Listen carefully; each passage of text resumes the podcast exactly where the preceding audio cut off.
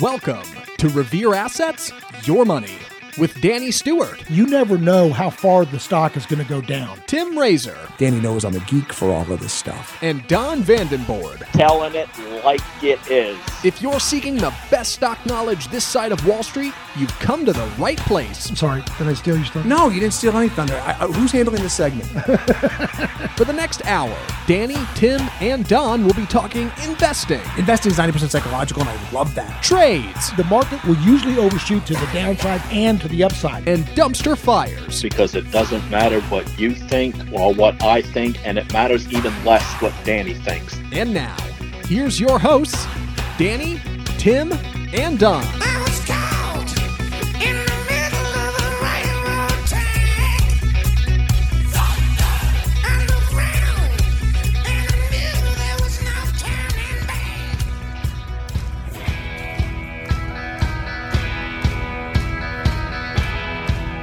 I don't want to bury the lead, uh, Zach. I want to tell you that when I listen back on the podcast, sometimes I sound soft. So I don't need, I don't know if I'm talking softly or if you need to boost my audio. I wanted to tell you that before we started the show. but right. here we are starting the show, and I'll just produce it on air with you because that's how things work. Sure. I've got a Boss Hogg update. That Oh. has been burning in my soul since I saw this boss. Don, what show was it that we equated Danny to Boss Hogg? Was it last week? Everything seems like two weeks ago. Well, it goes through my mind in every show, but I think we talked about it probably two weeks ago. Two weeks ago. So I've got for this show. I don't want to bury the lead though, stock nerds. Real quick, Bears have not been able to get SPX through 4450. We're trading currently as we tape the show 1115 Central, uh, 4508. If they can't get this through 4500, you know, back down, it's going to go 44 4550 is what I think. So the, we're in this really painful wide range in the market right now where the Bears can't get the job done. And the Bulls are like, you know what? We've done enough for a while. Let's just They take a can't breather. get it done either. No, they can't get it done either. So we'll get back to the markets here momentarily. But I got a Boss Hogg update, right? I got a rate. I need to ask Don and Hunter about a chart that we talked about last week that I, I want clarity. It's not uh, hyper. It's not um, me being facetious. It's uh, I generally have a rate chart question. I want to make sure I'm interpreting it properly, and then I have a business idea based on Danny's family portraits on his wall. That and I'm not and, and so I scribble. look at Hunter. Hunter's already shaking his head. He's like, Hunter, look at Hunter. He's like, really, dude? I just want to talk stocks. I don't want to hear your stupid idea about Danny's. Uh, family portrait of Danny that that caught my attention though. oh, is that what the head shake was? Uh, interested. I'm gonna go with I it. I got lots of pictures of my family. You said I Danny, did. I got no, lots. Dan- I'm gonna bring him in. I'm gonna. I'm gonna I know. video. Oh my now he's gosh. got to Oh, defend his honor. Yeah. the, the, everybody knows that the best humor has a has a little element of truth to it. Danny has three photos. They're over 12 years old. How old is Sid now? She is 17. That Sydney is six in that photo. Yeah, six. I'm seven, really yeah, close to it that those photos yeah, are 12 yeah. years old, and you have more stock certificates on your wall than family photos. Tell me the part that's not true. I've got a So- larger number. They're not as big. the family So, uh, portraits are big. so the, the I ha- stock certificates are I have a business idea. We're talking about volume. We're talking about volume of the wall. Remy, Yeah, Rem- there yeah, square. We're talking about square inches. We're not talking about number. We're So- talking Wall about volume. Remy's Remy's telling me about Bumblebee the Transformer, which he's playing with in the back of the car on the way into a daycare. And all of a sudden, this idea pops in my head about Danny's family portraits, which are stock certificates. Which, by the way, stock nerds, if you didn't hear uh, about Danny's family, big news, breaking news last week on the podcast. I want to tell you that last week's podcast, uh, no joke, the best podcast we've ever done. We've done 394 episodes of this very podcast, the one you're listening to. This is 395. Yes. Yeah, 395. Five. What are we going to do for 400? I don't, I don't know. I was just You know what? about I'm actually thinking about renting the tux and doing the uh, Danny's, which I'll just make up some awards. I'll show up here like a host, and I'm going to host the Danny's If you wear a tux, I will wear a tux.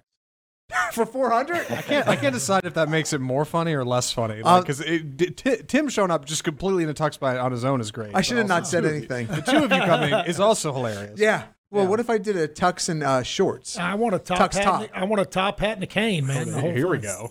Yeah. Dude, you're, you're not the Moneybags caricature from I Monopoly. was talking about you, not me. Oh, okay.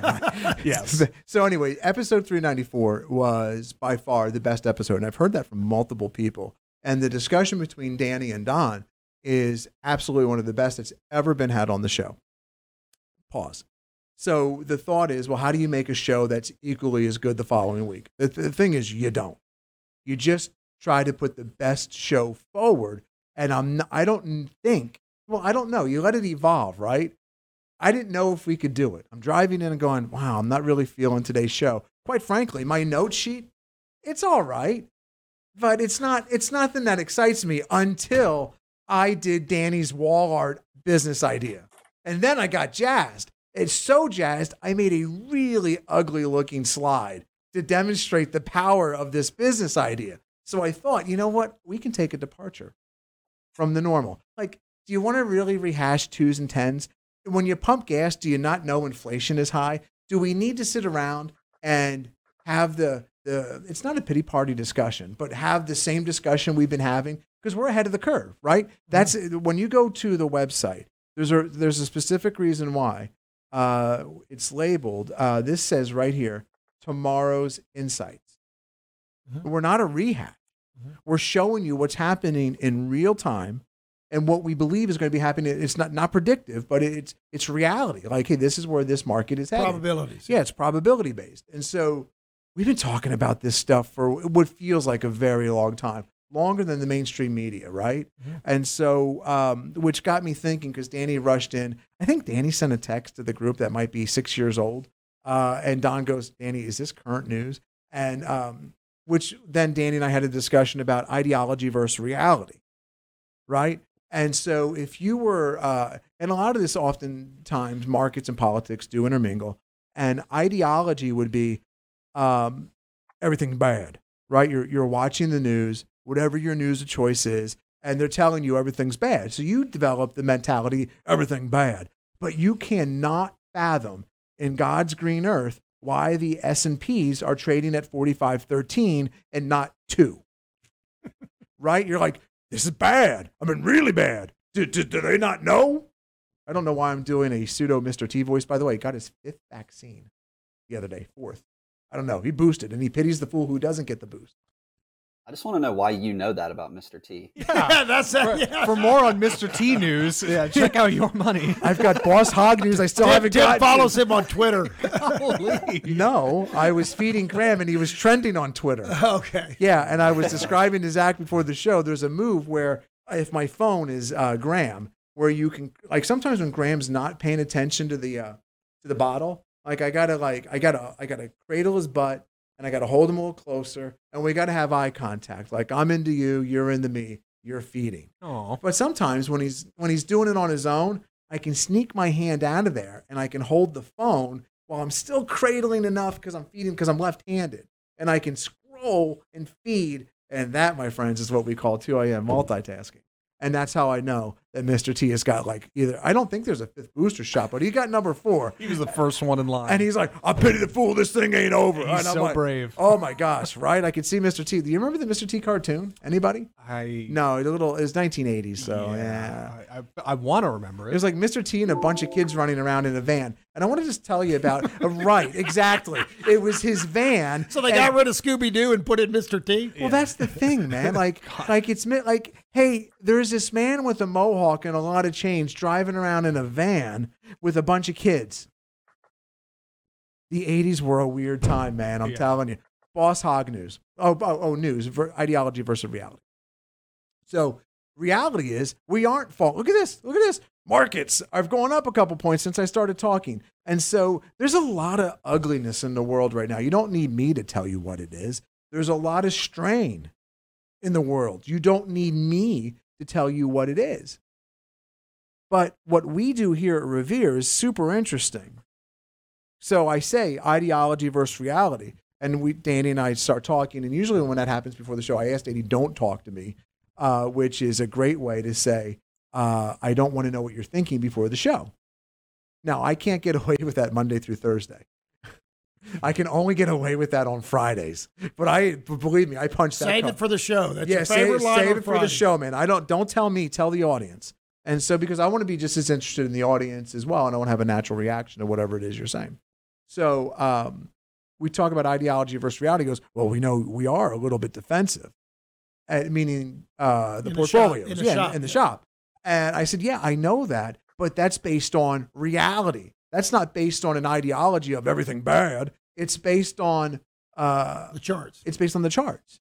And so, if the reality is that everything's good, even though the reporting is bad, you so it's uh, the market analogy. And this is not mine. This is someone I, I respect. Uh, I heard this years ago, so I'm trying not to butcher it. But it's uh, strong convictions loosely held, right?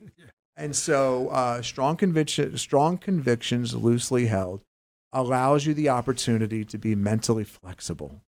Because what happens, stock nerds and market lovers, we get into it, everything bad. How can it be good? And look, and, and it doesn't even have to be stocks and markets. It could just be your life, right? It could be something in your life and it's got you in like, a, I don't want to say the um, whirlwind of negative thought, but everybody's had the whirlwind of negative thoughts and it consumes you and then you can't get out of your own way and everything you see happens to be a roadblock and not an opportunity which now so we'll move on from that okay and i got to give this boss hogg update normally i would save this for like um, the transitions Mhm. but dude boss hogg if i told you and by the way can we get uh, you know what i don't want to do i well, well let me tell you first off i didn't know boss hogg's name sorrel brook they're not making many sorrels anymore Okay, that's the first thing. Sorrell Booke, not Brook, Book.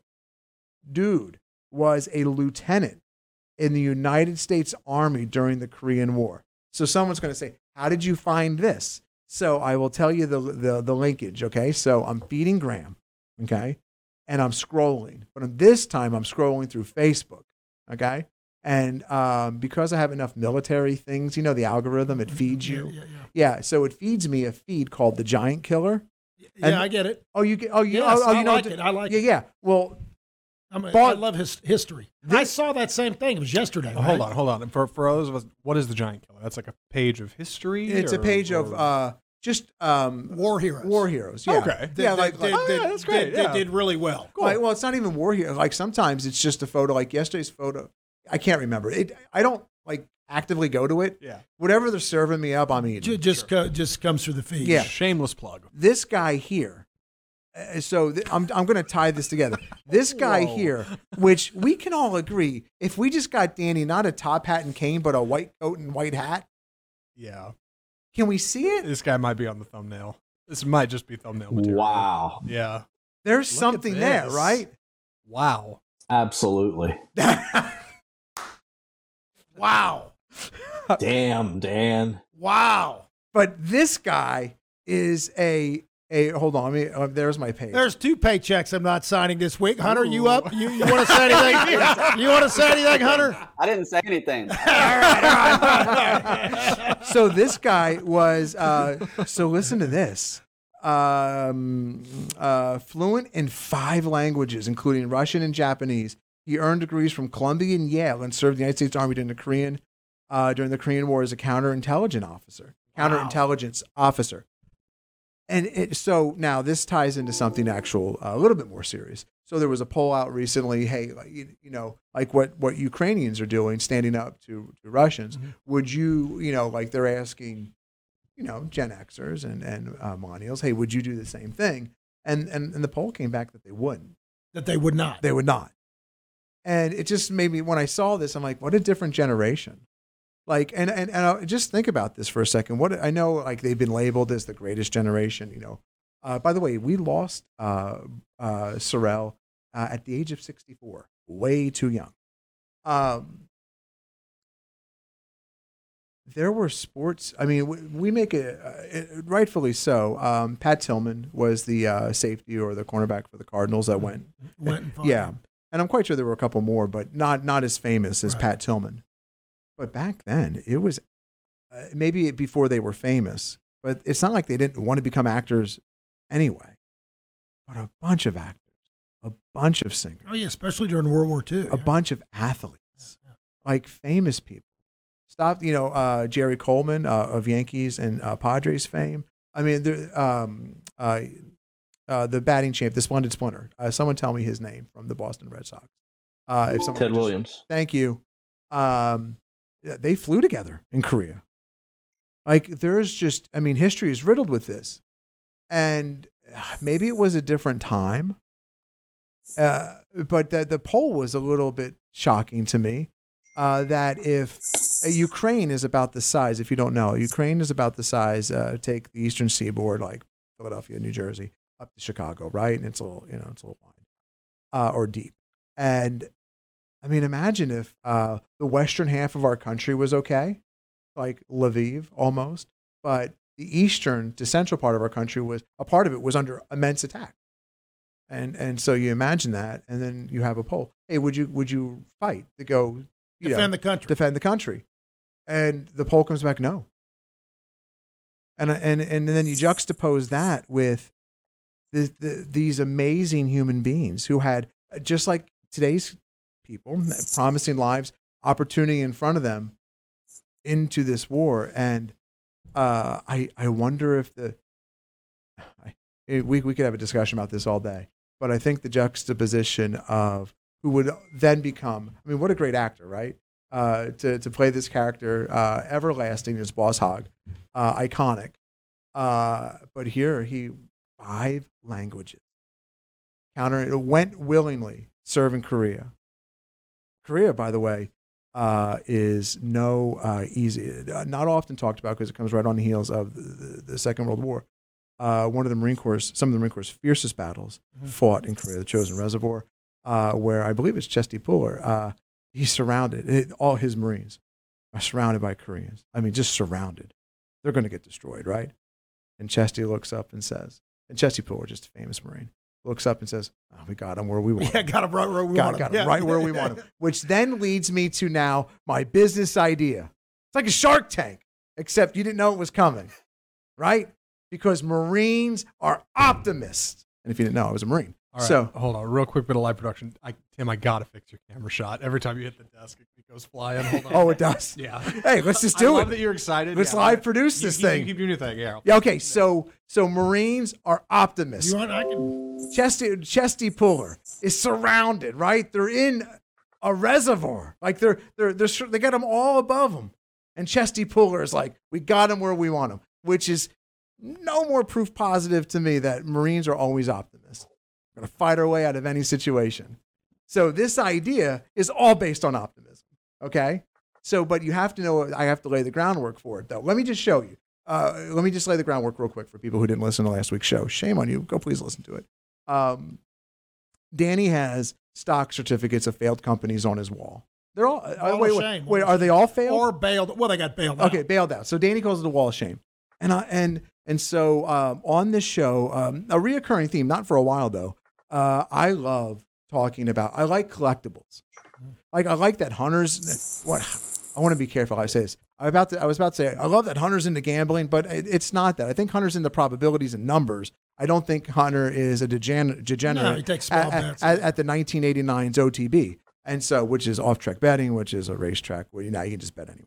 So anyway, like I like that Hunter's mind is creative like that, trying to think of the probabilities to put himself in a position to win. Like that's interesting to me. I like talking to him about that. I don't do it enough. I like talking about collectibles with Hunter because Hunter has some really interesting friends that are like sniping things off of websites the moment they drop. That's interesting to me. Collectibles market, if you don't know, is extremely uh, lucrative and extremely hot. Okay, and so I'm thinking about this. I, Danny, I honest to Jesus have no idea why this popped in my head. Maybe I was just trying to figure out something else to think about other than Bumblebee the Transformer. And I don't know why, Remy, his feet aren't going back in so you can stand him up. I'm trying to drive on the George Bush, which is like the Autobahn of Texas. I, I, I got to focus here. Doesn't matter. But we came up with it, and now we're going to make a segment about it. Okay, you ready? No. Good. That means yes. So let me do Okay, mark this place on the on the, on the show, Yeah, I guess I uh, have to come Zach, because we may have to just cut Yeah, it out. yeah. All right. No, And I, have a smooth I transition. let me see if uh, in, in this case, Danny, no means yes. So look at your. Uh, can you give? Can you pop up my screen? Yes. Okay, so Netflix is not a failed company. I've already named it. okay, I've already named the thing. So we're gonna have first mover. We can do this now. Like we can implement this business plan now, right? So it's Serah, Serah.com. Okay. And I'll explain what it means at the end. S E R A H. Yes. Serah. Serah. Like, not K Syrah. I know you're going to explain that just for the you know for the listeners at home. Oh, who uh, can't see us on YouTube. By the way, thank you. Yeah. Okay. First mover advantage in this niche. We're creating the market and we need to think about what can be value added. So in the collectibles market, it's not that you have a rookie of uh, Mickey Mantle or whatever the whatever the card is, or or by the way, tickets like ticket stubs to Michael Jordan's first game, man, like really big. It's not, VHS tapes are really big. Believe it or not, I'm going to show you this stuff in a minute. Um, collectibles market is is obviously huge to anyone who's been paying attention, and if you haven't been, I'm I'm telling you now, and I'm going to show you some things. But grade it, and what the grading does. So now we'll come over here to the right hand side of your screen. The, gra- the grading creates authenticity, right? Like you can do a DNA chain. Like you can figure out where, for us, it's stock certificates, okay? Mhm. So I want you to, so we take the stock certificates. People can mail in their stock certificates, okay? And we grade them. And we can actually probably create value based on grades. Like, are the corners like just like a just like a sports card? Mhm. I can't see Hunter. Is Hunter mildly interested? Do I have him? Do I have his attention? All right, so you're basically you're basically saying grading stock certificates like PSA and some of those grade uh, sports cars. Hunter gets it. Mhm, So, but then I think we can actually create rookie stock certificates. Like there's rookie cards, right? Mhm. So a Mickey Mantle from whenever his rookie year was is worth a ton more than like 14 years in. Right. What were the first issue, the first year issue stock certificates? Those are rookie stock certificates. Mhm. But we grade them and we assign them just like a one through 10, just like every other grading company. Uh, what do the corners look like? Uh, Is the print faded? How's the coloring? Is there a coffee stain? Did someone use their coffee mug as, as, as a coaster, right? We give them we give them quick turnaround. And I think we can actually add anywhere from 50 to 100% more value than whatever they're trading for right now on eBay. Now, look at the left-hand side of your screen. We can also be a marketplace. We can facilitate the transaction. They can sell on eBay, but we can facilitate it or or we can we can make each one of these certificates their own little company and we can sh- we can sell them fractionally as IPO. Hunter, this is no different than what Rally Road is doing. Oh yeah, yep. Exactly. And now, then we can take it a step. Plus, there's another company. There's a bunch Yeah, trying to do there's a that, there- fractional but- shares type things. Yeah, the, the, nobody's doing it in the space that you and I are talking about right now. Okay. And I think this is untapped, that I'm not being facetious when I say it. It sounds a little harebrained because you're like, Tim, you thought of it. This is really not a great presentation. But the best ideas can be explained on the back of a napkin or a real crappy slide. Now, I love the positivity. that's because I'm a Marine. Yeah. I got them right where I want them. Sure, you sure do. So now you're like, this is not for me. And the stock nerds, there is someone out there screaming at me, enough with this, Tim. But I, pers- I go on because I had a UPS pilot tell me that he seems smart for being a Marine. And that's all, and that's all I needed to march forward. Oh. One little I compliment. told that same pilot, don't let him fool you. Why, why can't we trade old stock certificates like baseball cards? We huh? can. Why aren't we can. doing I that? just looked on eBay. I, th- well, I'm about to blow. selling Enron. Oh, they're all over Watch the place. this. So now let's talk about the value of things. Are you ready? I'm ready. Are you ready? So we're going to talk about the value of things real quick. And it's rarity because a lot of them have millions of shares outstanding. Oh, I didn't cover the last part of it. So let me go back to Saraz.com. So Sarah, oh, eggs, click to exit full screen. Pardon me. It's loading. Uh, so uh, think product and certificate. So now we could actually grade if we wanted to, right? We could just stick to our knitting, which is grading stock certificates or war bond. So any kind of certificate, right? But now, if we wanted to do iconic product and stock certificate, think Atari, think Apple from the early, you know. And so, so what is what is what is the value of things? And so, let me just. I'm not going to go through all this, but uh, factory sealed gaming cartridges uh, for certain ones, seventy five thousand to hundred thousand. Atari games, right? Ton of money. Going look, all these links, not the presentation, but all these links will be in the uh, the show notes, right? PlayStation's going for a thousand dollars. Apple's, I mean, just any kind any kind of thing with a Mac. A new i old iPhone, forty five hundred dollars right there. Like Well, I got a few of those. right. So I- grab I- that old iPhone. look, you got, look at this. throw it up Uh, for there. example, a U2 edition of the 30 gigabyte iPod sold for ninety thousand dollars. Right, Commodore 64, which we were discuss, uh, which we were discussing before. that, yeah, sell yeah. they sell for a bunch of money on eBay. So you get the idea. Let me just go through a few more here. So that was one. Let's go to uh, link two. Oh, I can't go to link two. I can. Link two. Freddy Krueger, rare first edition VHS sealed. It's not even graded. By the way, they grade these things. That's six thousand dollars. There's a ton of these, right? You're like, That's one example. Do your research, folks. They're, when you grade them, they're worth fifty to hundred percent more. Okay, because it adds that it's that level of authenticity that's Right. super It interesting. verifies that this is valuable oh, and oh, Right, and- and- actually, I have a good point here on the on the grading topic oh yeah. because it actually applies to markets here. So, and I know this because I deal with these graded cards and non-graded cards all the time. So, when you have graded cards, the liquidity massively increases because people want those graded cards. You get way more interest, way more bids Yep. when they're graded as opposed to when they're not. So, your market liquidity goes way up when you start working with the graded cards because that's what the real people with money want for that's what the institutional Well, because it's been people want, audited. Yeah, of it's a been better word. audited. It's been We- verified. It's been assigned a value. we can become the clearinghouse, the auditors. We can become the. Uh, and by the way, not Dan. Just a side note: Danny loves being judgmental. There would be nothing better than Danny's day than looking down at this stuff, going bad, good.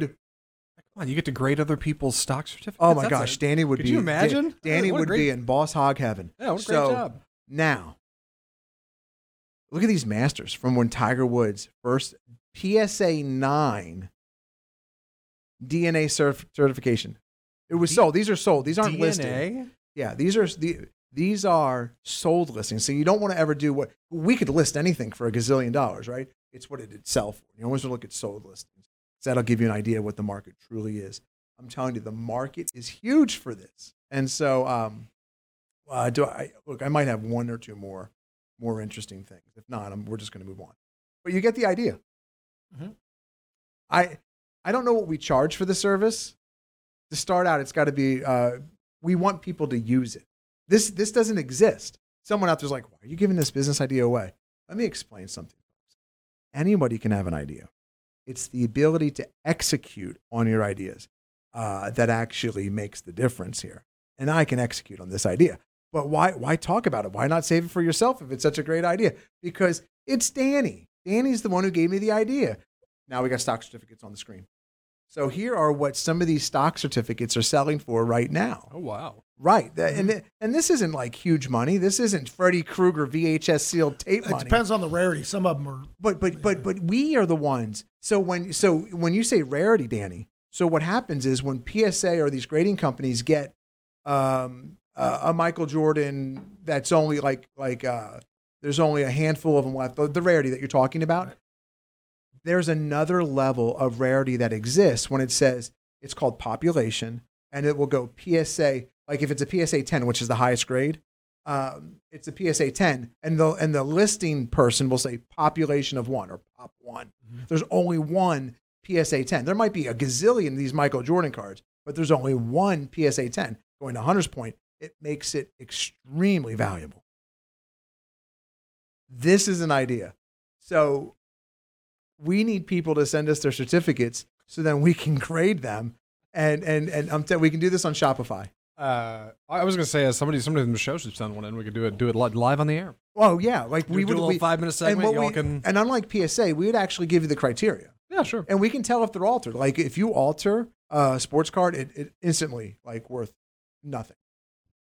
Can't alter these stock certificates. Obviously, can't send us because you don't want to be buying fakes. There's so many fake Michael Jordan rookie cards out there that you you got to be really careful. So, what does? So, by the way, Serah is available for seventy dollars on GoDaddy. What is Serah? Shares spelled backwards. Oh wow. That. Oh. So I was thinking about how to name it, and because my brain works in a dyslexic way, which is the next topic, uh, I'm like, oh, we'll just do Serah, which is share spelled backwards. It's not bad. Somehow I could see that in my brain that that's what we should be doing. Yeah. Um, I'm, I, I, what, if you want to know the the honest, the money that's pouring into this space, we would. I want to be careful how I say this. You should be careful how you say this. I think we can make a tremendous amount of money. I think it's a valuable service. I think people like the history of what's tied here, and I think this is an idea. What do you think? You can you can on it. Uh, oh, I'm sorry. no, Hey, bleep that out. You, you, you can you can you can not like the idea. I'd have to think about it, but I think there are people already doing that. There's no one doing this. Not not the way I just described it. Okay. Where are they grading them? Well, in Yeah. 2008, during the financial crisis, I immediately tried to go buy Bear Stearns Right. and and and uh, Lehman before they went belly up, Right. and they went bankrupt so fast. I couldn't buy a couple shares for a few dollars and get them pay thirty five dollars to put them in certificate form. I had to buy them right. in afterward Yeah. from someone for like three. That's not what 400 I bucks. described. Well, all I'm saying is rarity, like the, the White Star Lines, the Titanic. I've got that stock certificate. The- that cost me a lot of money. Right. It's very, it's rare. The It's more rare. grading is what that white star certificate. Now, listen, I haven't set the grading criteria. You might have you might have a uh, a Shiraz one, not a Right, right, PSA one. right. Yeah, I mean, it might be a poor grade. Yeah. Be nice to the grader. So, um, really, you're not going to laugh at that? That was a joke. But the, let the, it sit there. the grading is what the grading is what makes it's You're not creating a liquid market. I, yeah, yeah. you're creating you're creating the whole marketplace. Mhm. It's not it, it, it's not even a certificate. It doesn't matter what the certificate is. It, it, it matters that people want it preserved and graded, not and not the way you have it preserved. Preserved for secondary investment and resellability. Right. And then I guess the only other thing you'd have to look at is how many certificates out there are rare to have lots of value. You know, you you, you That's- I you'll, you'll never a few know. just looking here. Yeah. I Huh? found a Tesla one for 13 grand a second ago. Uh, Original Tesla one share pre-split 13 grand. I found a original meteor crater exploration and mining company, very rare for 5,000 that sold a couple of weeks ago. So Nice. uh, there's probably few and far between, but there are some probably highly desirable, very rare and, ones. and Uh, like the original companies, the old American companies. Now that Tesla share has to have been just to be clear, that Tesla share has to have been redeemed and put in electronic form, and the guy just kept the certificate. He filed a lost certificate Right. share because because that that one te- that one for that one share all, with all the split adjustments, if it was still a good share, it would be worth that much. Right. That, that's a whole more. nother issue. Yeah, yeah, yeah. But what we would do is trace its validity. Right. Like this can't be because Tesla would be like the most popular, I, I would think. Right. Just like Hunter uh, was talking about Tesla. We want to make sure that we can trace back an owner. Right. Like it was, it actually wanted, we, we want to make sure that it's not a fake. Yeah, that would be interesting on how to do that. Kind of interesting. So you know what they do with share certificates once they've been redeemed God.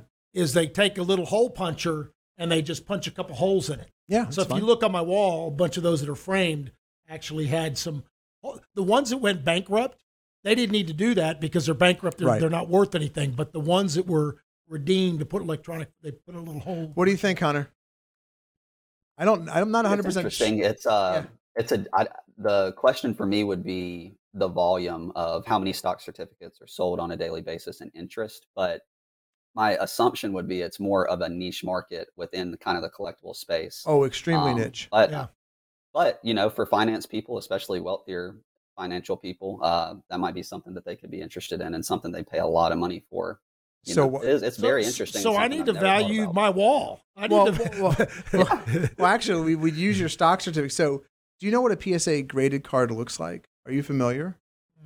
I mean, I've seen Well, I'm not going to do it live. sports cards that. Yeah, yeah, that are graded. Yeah, yes. Yeah, okay. So that's, my, you know, I'm not going to do it live. I, it might be one of these links I put in there.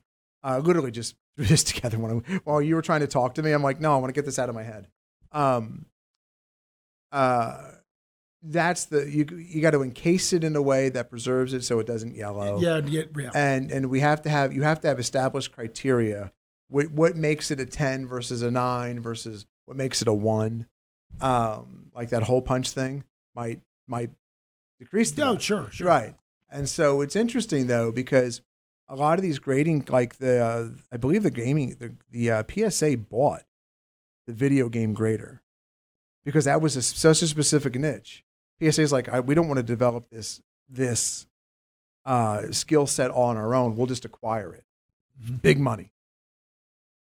If you get good enough at the niche, you'll just get bought. Well, the good the good news is there's there's only about five, maybe six clear the the the transfer agents in the country Yeah. that can that that manage and and watch all the stock certificates. it's almost like with the DNA, we could almost do like an ancestry.com report. No, that right. And- Oh, you don't have to use you'd, people's you'd have names. to get you'd have to get those clearing those uh, uh, uh, you have to get those companies on board because they've got all the information. I don't think you need. You just need to know if it's real or not. You don't need the certificate. You don't need to know and, and what year it was issued. I don't think you need to know all the personal data Okay. behind it. Like you don't need all that. All right. So that was something different. First time segment. I'm not sure there'll be a second time segment, but uh, look, we could we could discuss all the all the stuff that everybody else is discussing, or we can if what where's Danny going? Oh my gosh, he's never, folks. The, go back to the empty chair. Oh, he's he- got something. he's got the book. I thought that was like, like a phone call or something. I was like, what's going on? Yeah. No, he smiled. Wait, all right. What do you No, no, what, what do you got? What is this, that? Yeah. This is the art. This is the art of the stock market. So it goes back all the way to the There you go. 1800s, and it's got pictures of stock certificates. That's also why I think this works because it is art, and it, a lot of it is um, not uh, new. It's not neoclassical. It's um, uh, the style of uh, the Empire State Building. Um, oh yeah, and you got different. Why can't I think of that you, period? you got different Victorian? decades No. that have different styles. Yeah. like they go through this Art Deco and all the Art Deco for is that- what I'm trying to think for of. that for that year. That uh, that decade was Art Deco. yeah, a lot of them are Art Deco. I think I think the art piece, along with the history piece, is what makes it collectible. The grading is what is everything that Hunter said, and then I think there's a there, I think there's money to be made here. But There we is a, uh, go ahead. I was gonna say there is a stunning amount of graphic design work that goes into old prints, and that Yeah. was, they didn't have computers. That was printing press. Oh, stuff. you ought to look through that. That's It's yeah, cool. like there, It's- there it's really is cool. some really fascinating. That's work. part of the Yeah. DNA. And by the Mhm. way, do you know what those? If you could find the plates that printed some of these certificates, Yeah, So in Oh, sport be in sports better. card uh, trading, uh, Topps will send out in their cards the plate, mm-hmm. and it's a one on one, yeah. and they're super valuable. And so um, you find the plates of these things, but the art. But who is the artist? Like like there's a whole lineage. right. I think that, and then it, it not only is it a collectible, right? Like if you have a Mickey Mantle, I, I, pick your favorite athlete. You have Michael Jordan Mickey Mantle card. Like everybody knows what it is, right? Like you, you- if you want to show it off at a party, but you could actually have this in, in its encased form and, and, and at a, at a get together or you want to, it's on your wall or whatever, want to talk about it. Well, you have the lineage and the history Yeah. behind it, Right. which I think makes that even more uh, valuable. Yeah. Because what are you going to do with a Freddy Krueger VHS tape? Nothing. Right, You can put it on a shelf. right. Yeah. And, and, and like, oh, hey, this is Freddy Krueger. You're not going to watch it. No. But this thing you could actually manipulate uh, and it's encasing. Anyway, lot to be, there's a lot more that goes to this. But with uh, the power of Shopify and uh, developing a list, I, I, get, I bet you we could uh, take out one interesting Facebook ad, get, get an interest list of 5,000 people, email them. Uh, they've got some, I, we could figure this out. Send us your stock certificate. I'm putting you in charge of that, Tim. All we'll, right. We'll send them back. Yeah, if you if you think about it, like whatever the service might cost, like fifty to seventy five dollars, um, two week turnaround. There's probably a rush. There, there's a there's an upsell there too. There's a there's money in that. All right. All right. Um, this chart. So I was talking about dyslexia. This is the rate chart. I asked Danny about this before the show. So last week, Hunter and Don uh, were like, "Tim, you're reading the chart wrong," and I, I don't even know what I said. And so they, I, I, well, I think what I said was, and if I didn't say this, I, I don't. I should have gone back and listened to it specifically, but it's confused me all week, and I wanted to ask about it again on the show. Um, I looked at this chart, and I've been looking at this chart for forever.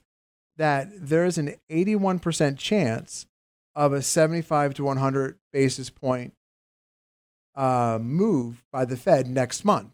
Like here's about a 20% chance. I, and I, if I'm wrong, look, I, I could be very wrong here. If I didn't say that last week and I said something backwards, that that's complete sense because I'm I'm dyslexic half the time. Uh, but if I did say that and I'm still wrong, then I'm confused. And I asked Danny about this before the show, and Danny Danny thought, interpreted the information the way I interpret it.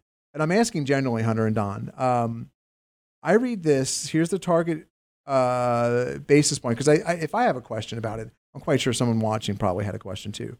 There is a zero percent chance now of a 25 to 50 or 25 to 49 Yeah, because they have 50 overlapping right. on both rows. Yeah.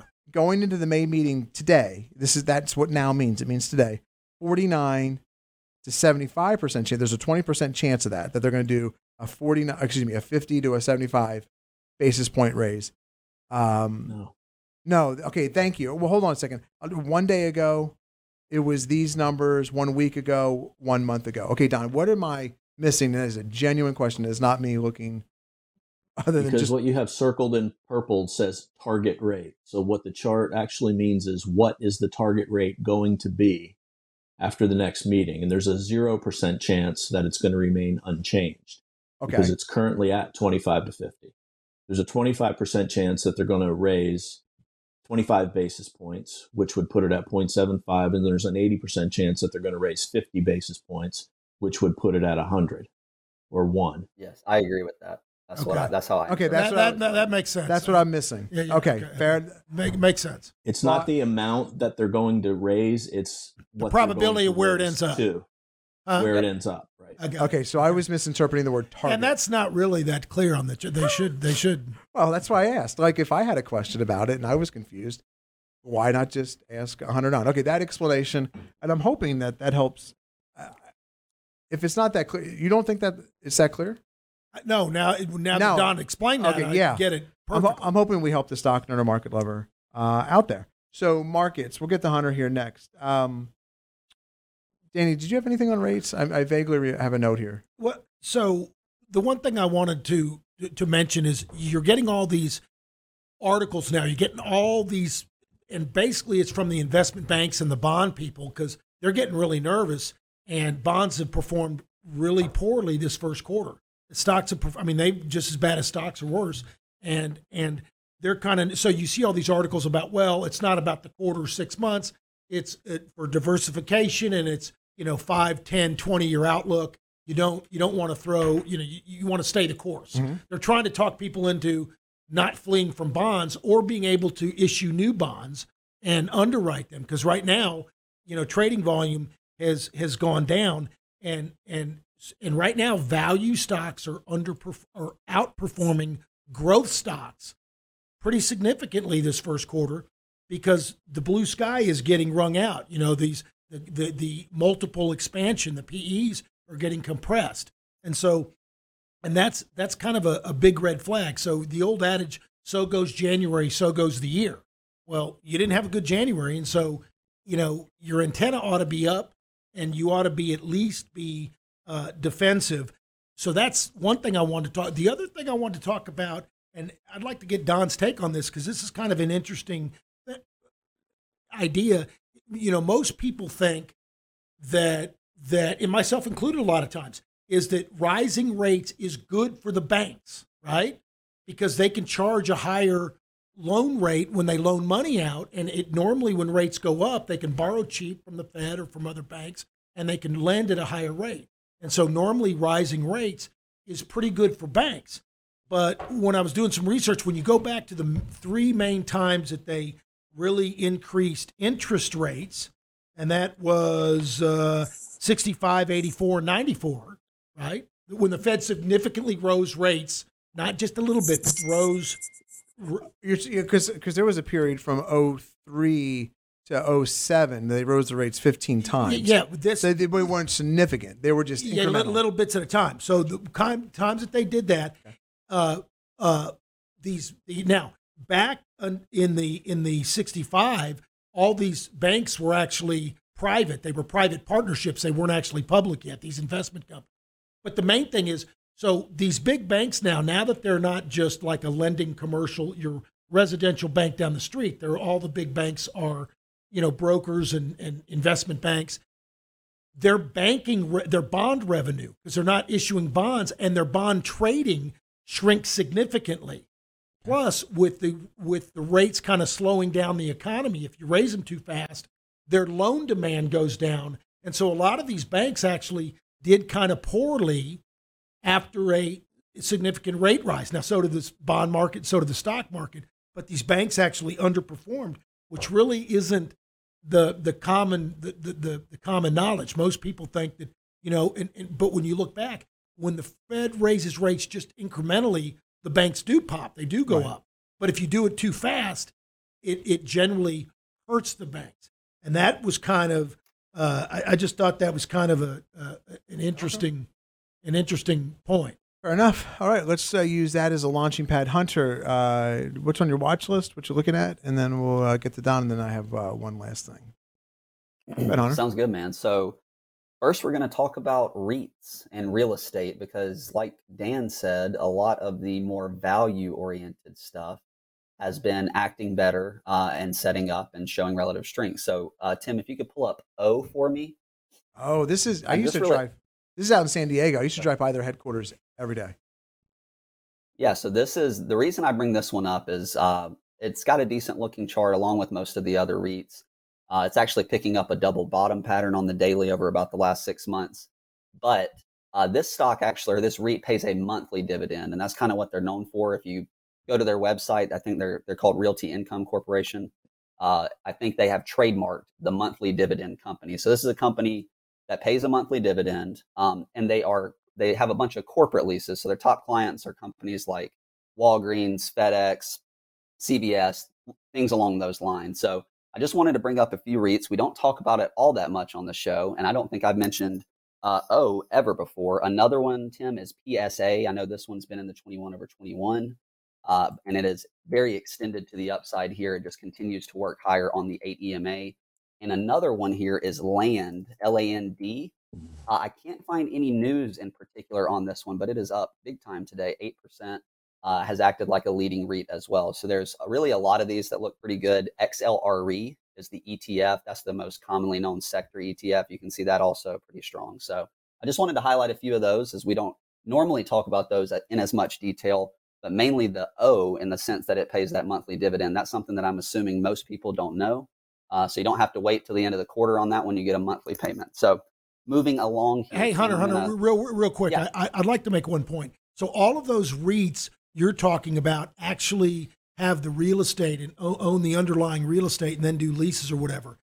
You got to be careful because sometimes there are REITs out there. They're they're they're considered REITs, but they're actually they don't own the actual real estate. They actually do the mortgage paper, and they they they do the they they write and issue the mortgage paper, and sometimes they'll buy the the the the, the they'll make derivative they'll more they'll leverage them up, and when rates go up, they really struggle because it slows down. So so when you look at those, make sure that you've got the actual a REIT that's got that's actually doing the real estate versus just a a REIT that's that's issuing paper. Okay. That's a good point, Dan. Uh, Tim, next one I've already talked about actually a couple of times recently, but uranium. You can pull up URA or URNM. Those are the uh, commonly known uh, ETFs in the space. But we talked about a cup and handle that was kind of taking place here on these, uh, and it's went sideways a little bit after the handle, but it's starting to move higher here. Uranium up about two percent today, roughly, uh, pushing above a recent high from back around March 23rd or so uh, as you can see there. So uranium continues to act pretty well. Uh, we've also seen some of the uh, industrial names like John Deere, DE, uh, had a nice bounce off of 400 yesterday, uh, follow through today in that regard, uh, and also AGCO, AGCO, uh, big time volume on this one over the last three, four, five weeks as it's moved up the right side of the base. It's attempting to reclaim the 21 EMA here. Uh, but this space has had some life come back into it after kind of basing and then breaking down a little bit in John Deere's case. So Agco and Deere showing some signs of life. And then just a couple more here, Tim. Uh, two, I guess we would say cheaper uh, pharma names that are not so commonly talked about. I know people are probably familiar with names like Pfizer and such, but I want to pull these up here. HZNP, it's a name we've talked about in the past, Horizon Therapeutics.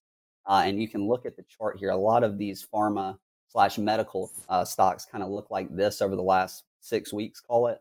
uh, kind of riding the eight day. Um, but the key here is this is a company that is growing EPS, that's growing revenue, and is at a very reasonable valuation. It's more or less the same as the S&P 500's average PE ratio. Uh, same thing kind of goes for SWAV, Shockwave.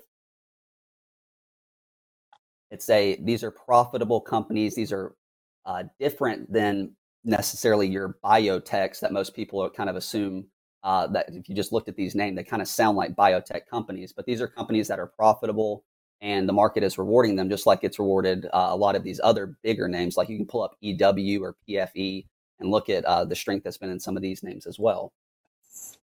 And last thing, last one, you're good, man. EWR is the last one I'm going to pull up. There you go. It just looks really similar to what we've seen there. So PWR, PWR. Oh, PW. Sorry about that. No, you're good. This is one that had a really strong move and kind of flagged to the 21 there and has bounced off of it now back above the eight day. Uh, also, a less commonly talked about name in the space here, but it, one of those kind of like John Deere and Agco where it really wasn't looking good. And then all of a sudden, uh, around the end of February, it went on a great run and is continuing to act well. So just wanted to kind of bring some names to the show that are maybe a little bit less commonly talked about. So and uh, have some constructive looking charts showing some nice relative strength. A lot of these trading relatively close to their all time highs. So that is going to wrap it up, man. That's all I got today. Love it. Love it. Love it. Don. 21 over 21. Yeah, 30, somebody- 30. Go ahead. What you got, man? I'm gonna t- well for Hunter's got tonight's video. We're Oh. uh, we're we're working on uh, finalizing the replacements for the 21 over 21. There's going to be five that are dropping out from last week, and they're all growth type stocks, and that is that leads me into uh, what's working and what's not working. What's not working is Chucky. Remember the movie Child's Play? Chucky. Yeah. So C K Y, XLC, XLK, and XLY. XLC is communications, XLK is technology, X, XLY is consumer discretionary. These are absolutely positively not working. They're terrible charts, and you can throw financials on top of that XLF because of the tightening yield curve, is why financials and big banks, especially, are lagging. What is working is uh, Puvre, P U V E R E, which is P, consumer state LP, I'm sorry. He cut out there for a second. What time? What, did you, what ticker did you say? uh, XL, XLP, There you go, buddy. Staples. I mean, look at that chart. Uh, U, XLU, utilities. XLV, that couldn't have been utilities. Yeah. I I I, Uh, I got in there. God, I'm sorry. XLV healthcare and XLRE real estate, which Hunter just mentioned, and XLE energy, which uh, has been really the leading sector for quite a bit and is putting in some nice consolidations, but very cl- very clearly, uh, bring up SPYG. This is the growth half of the S&P 500 struggling to hold on to uh, that support. And then XPYV, the value half. SPYV. S, S yeah, SPYV. There we go. Very clear which one of uh, those halves of the S&P 500 is working. So what we're seeing is not a fleeing from the market. Um, I think you mentioned it in your Wednesday video, Tim, holding on uh, to the bottom of the S&P 500, uh, that the the S&P held support and that 4550 level, uh, sorry, 4450 level is very key. We held it on uh, Wednesday. We held it on 30. We've only gotten uh, Thursday. We've only gotten down as far as 4475 today. Very important support area for the S&P 500 as a whole. Over the last two days, we've uh, added XLV and XL. I'm sorry, SPYV. So the value half of the S&P 500, and then particularly focused on healthcare sector within the S&P 500. Uh, we know no growth stocks except for Apple. I don't know if you can consider Apple a growth stock. I kind of consider it to be both, actually. Kind of in the middle, growth. yeah, yeah. Yeah. uh, and we own Costco, which uh, continues to really do well. Costco is such a And, uh, company. and two oil stocks, uh, Chevron, and yesterday we added Oxy, which is having a great day today. So uh, the producers, the oil producers, uh, undercut and reclaimed their 21 yesterday. Pretty much all of the top ones go in the same pattern, and then they're following through to the upside today. And uh, that's where we're focused. That's where um, that's where the money is very clearly flowing and Until that changes, uh, that's that's where we're going to continue to be focused on. Industrials are lagging XLI uh, mainly because the transports look terrible. IYT. Because when you think of industrials, you think of the Dow Jones Industrial, and that looks, you know, okay. Uh, it's performing not quite as good as the value half of the S and P, but it's performing just about in line with the S and P. But transports are such a big percentage of the XLI ETF within the S and P 500 uh, that uh, that that's that that's what's dragging that down. Dan, what do you think? Uh, transports looking terrible says about the outlook for the economy. well, I, I don't think it's uh, real good. I think the cost, because of uh, fuel cost, I think their costs are going way up, and it's really hurting their profits.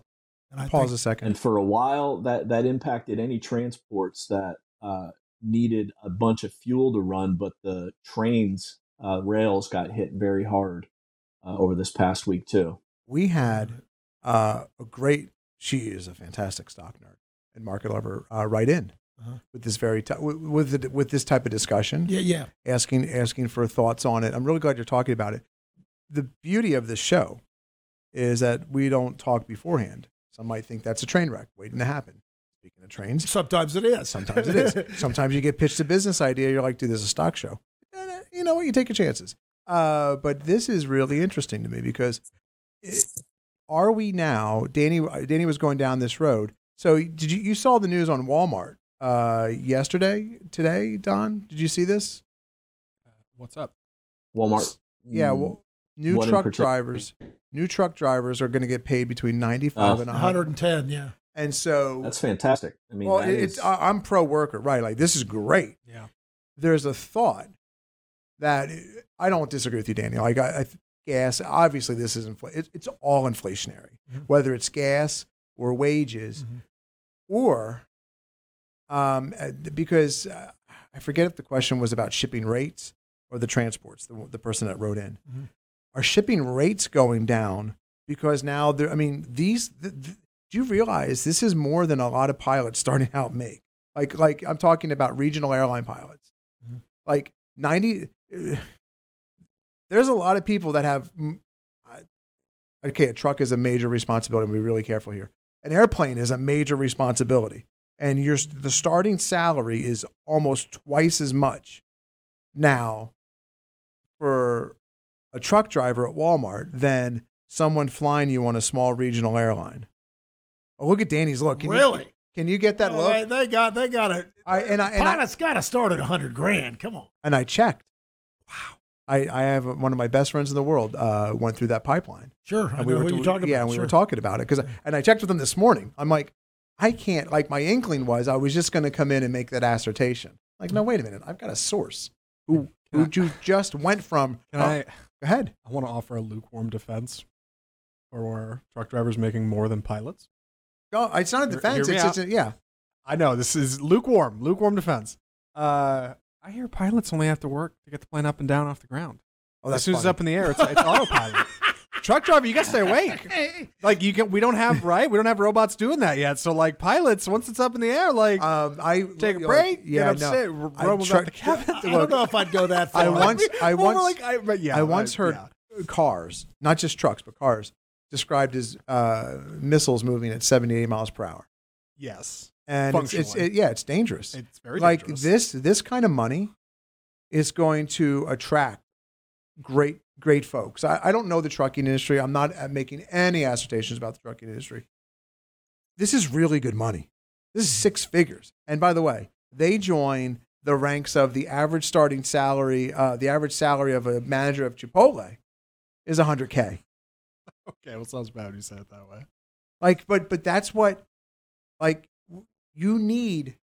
I want to be really careful, just because you're earning a great salary, that, or doesn't make you responsible and competent. Like like all the throw all the, the caveats there. But coming out of college, there's a lot of folks not making this that have a sh- a ton of debt. Mhm.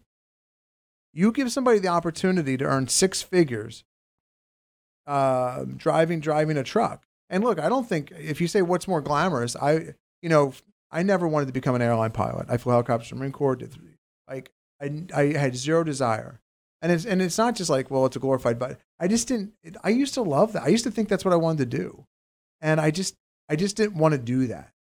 Flying from point A to point like some people do, and I- I just didn't. Um, it doesn't make it right or wrong. Just, but uh, this is really attractive to come. And, and by the way, Walmart in the story is going to pay for your schooling, which can be upwards to five thousand dollars Mhm. to go learn how to drive the big rig. And then i- this is working for them, or is this independent? Or do you know? Working for them. Okay, yeah, yeah. So you're Uh, not paying the fuel costs, They're right. paying I was, it. I was No, gonna say you got to lease my- your own truck. like you got to fr- pay my- fuel. so what my we- friend, yeah. my friend goes, "Hey, make sure that they're no, no. You're working for Walmart. You're not. Okay. He, those things that you just said. He he said he goes. By the way, John Oliver from HBO just did a segment on this, uh, like a few shows ago. So I, I Well, haven't- yeah, like a lot of the Amazon drivers are independent, Yeah. and they're asking for a big raise because they said we can't pay the fuel. right. The fuel's no, too expensive. no. Right. Walmart wants their goods Yeah, right. taken from their Right, distribution hubs. right.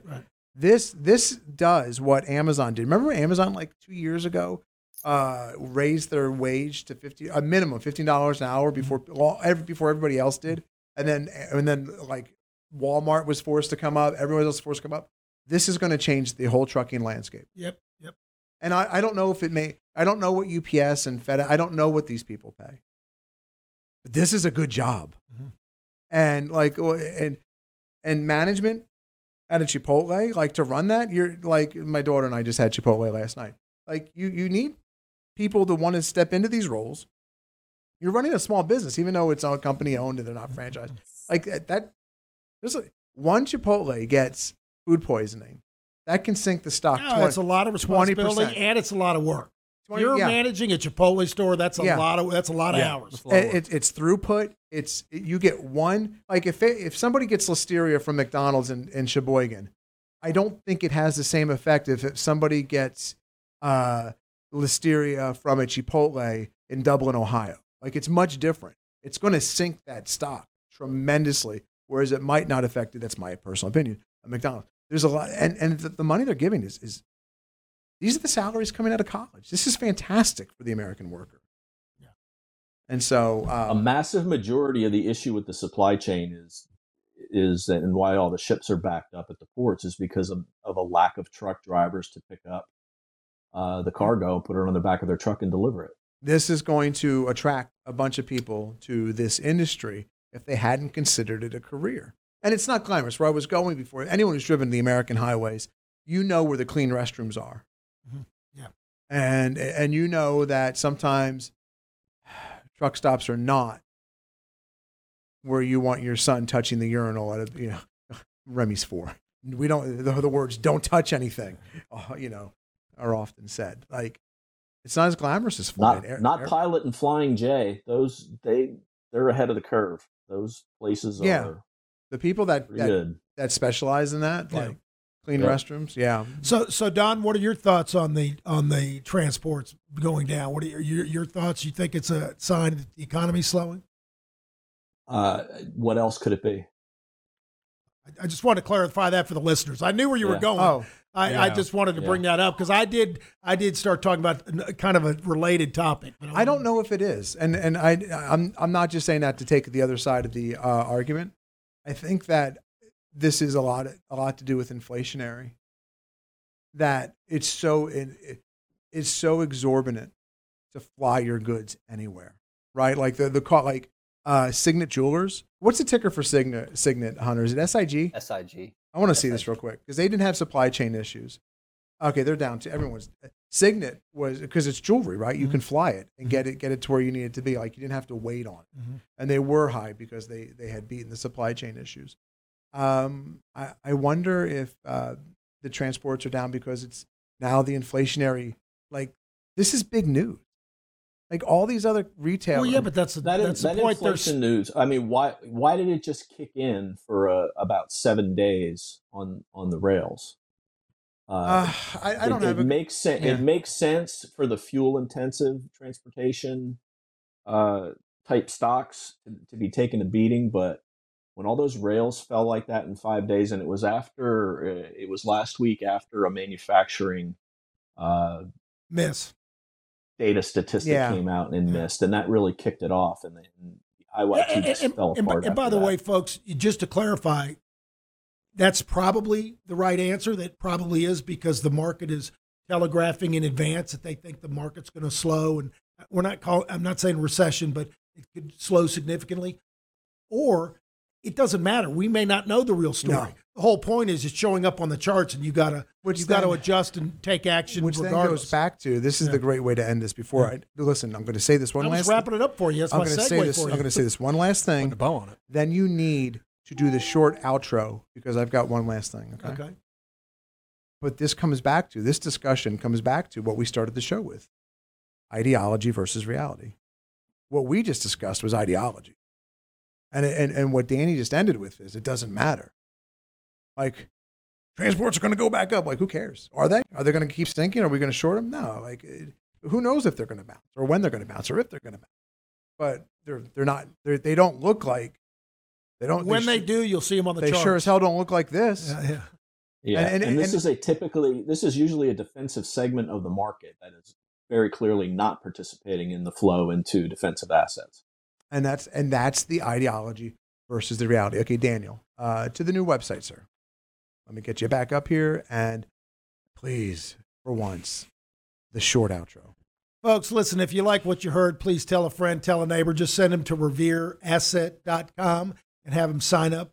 Uh, at the top there, you they can just sign up or subscribe. And it, in this uh, radio podcast and our daily market insights video will go directly to their inbox as soon as it's ready. We won't spam them or reach out to them in any way. It's up to them to reach out to us. Um, um, if they've got any questions or concerns or just want a complimentary portfolio review, you can email any of us with questions, Dan at revereasset.com, Don, Tim, or Hunter at revereasset.com. And you can always call us old school at 855 Real Wealth. The pressure get to you there? I feel like the pressure got to you right Ah, That's fine. Okay. The, the listen. One Look, last thing. You Go do the outro for 395 episodes. On occasion, you're allowed to bird walk. and Oh, there you go. different. All Thank you. right, There you yeah. go. There you go. I think it's. I think he's, entitled. he, yeah. He's getting paid this week. yeah. Hey. He's getting paid this week. That's fantastic. if you want, um, if you want to see the portfolios we run in this shop, just go to about about and strategy. You can click on those two, read them, and then you scroll down. There's where all our contact information is. And when you subscribe, folks, I want to make it really clear. We just send you tomorrow's insights. We don't spam you. There's no messages. You're not going to get any nonsense. We're not even salespeople. Everything we do is word of mouth, and it's you, Stockton's Mark Lover, sending us your the people you love in your life. And so uh, we are grateful for that. Real quick, uh, I, I don't know if I sound bullish or not bearish. I, I, I, I'm indifferent right now. And my indifference comes from this. This is the uh, tw- two things, a couple things 21 exponential moving average.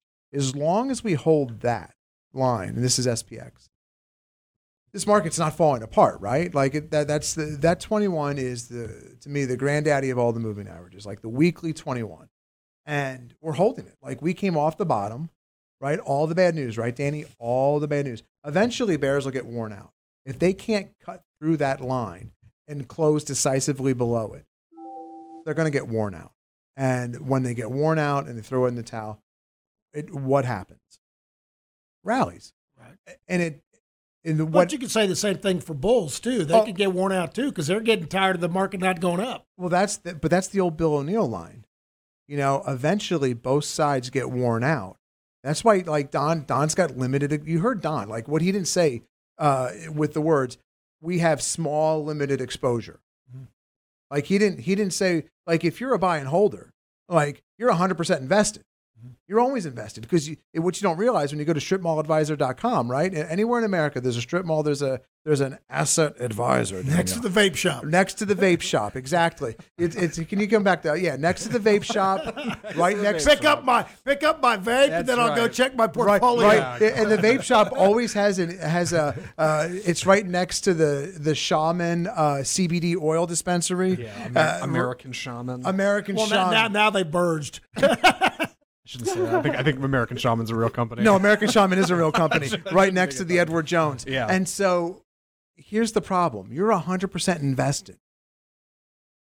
So if we do go down 20%, you're not doing what we do have limited exposure, sell, because we're reality based. And then we start from a higher level than you are, or your mom and dad, or your loved one.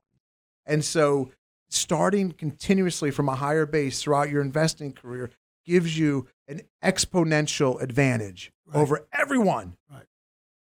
And so, But right now it's too indeterminate, and that's why you that's don't want. yeah. Yeah, exactly. And so, like coming in here and telling you bearish, you're going down, is the wrong approach because we're holding the weekly 21. We start closing below the weekly 21. I'm telling you, we're gonna go. We're gonna go sniff those recent lows close to 4,000. Okay, or they're just above 4,000. I don't. We're, we're not there yet. And and and we'll well, well, Jim, tell me about the VIX. What's the VIX doing? Oh, I'll, I'll tell you what the VIX doing. It doesn't care. It's down four percent. Well, that tool's broken. Damn it! Like that. That's the, the. There's a lot of bad news out there right now. This market is incredibly hard. We're holding the weekly 21, and things that lead in economic upturns, like the transports, like XLC, like the things Don said are going down, they're not leading. When Procter and Gamble is which leading, is not a real bullish sign. no, but but it's also not falling completely Right, right. apart. There's the indeterminate right And- there. That's why you want to keep it close to the vest. Small. It, but, Small but, exposure. But, but either shortly or a little bit longer, the market's going to either do one of two things. It's either going to break up to the upside or it's going to. And and this is the, this is what the bill Bill Bill used to say this all the time. You're going to wear everybody out, and and and that's what it does. It wears when both sides finally throw in the towel, where you get these sharp rallies and then equally sharp pullbacks, and nobody's it's seemingly nobody's making money. That's when the move happens, and that's what you need to be ready for. And you can only do that if you're not 100% invested, chart. 100% all the time. So if your advisor is next to American Shaman, find a new advisor. Let's go. We'll talk to you next week on Your Money. barring any extragenous event. Oh, did we get that? yeah, yeah.